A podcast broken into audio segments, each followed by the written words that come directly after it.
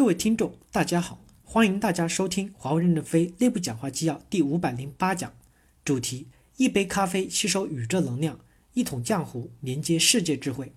任正非访问加拿大四所高校校长座谈会以及在公司员工座谈会上的讲话。本文刊发于二零一七年十月四日至六日。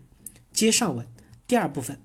高校天马行空的机制造就了创新的井喷，教授后面的一大群追随者，这些青年才俊继承了教授的血脉，是注入华为最好的扁球品种球蛋白。在滑铁卢大学的讲话，华为的主航道是 I C T 的基础设施，其实就是信息社会的一块东北的黑土地，让千万家企业来种玉米、大豆、高粱。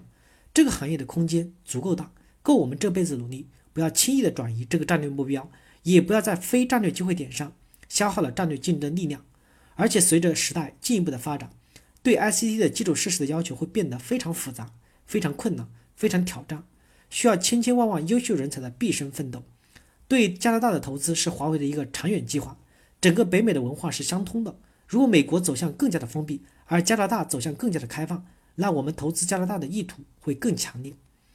华为作为一个商业团体，做好增量创新的同时，先要在网络的产品做好延续性的创新，保护客户投资，颠覆式的创新的探索。我们更多的与高校紧密合作，多维度多路径的积极展开。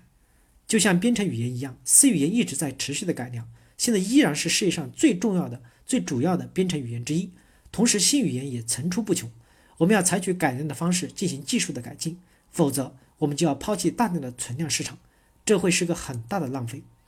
计算机语言随着信息量的扩张会产生不能支撑的现象，也需要做相应的拓展，完全颠覆一种语言的后话我们还不能够估计。当然，过去的一些程序随着时间的流转就可以慢慢的退出舞台，被淘汰。跟随这种变化，人们的生活方式也会在不知不觉中发生改变。但现在新技术的发展速度、更迭速度和应用速度也在加快，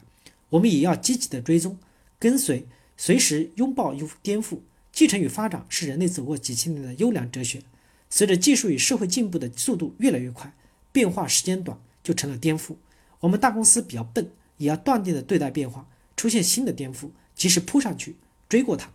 例如当年核心网这个产品，我们走错了路，而且我们还很固执，抵制了很长时间，错过了机会与时间，被中国市场所排斥。但我们及时醒悟了，征得了以后以我们坂田基地这一小块实验田试一试我们的核心网产品，这个试验证明了我们改正追赶的水平。现在世界上绝大多数都是使用了我们的核心网。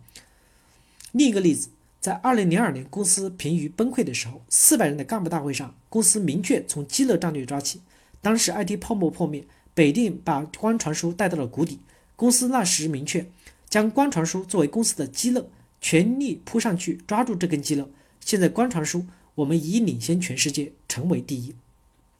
这就是在茫茫的黑夜中，领袖拖着用自己心点燃的火炬，照亮了前进的方向。人工智能我们同样也晚了，我们现在将着力点用在简化管理和产品竞争力的提升上，这样可以让使能工程部汇聚起几千人马，奋起追赶。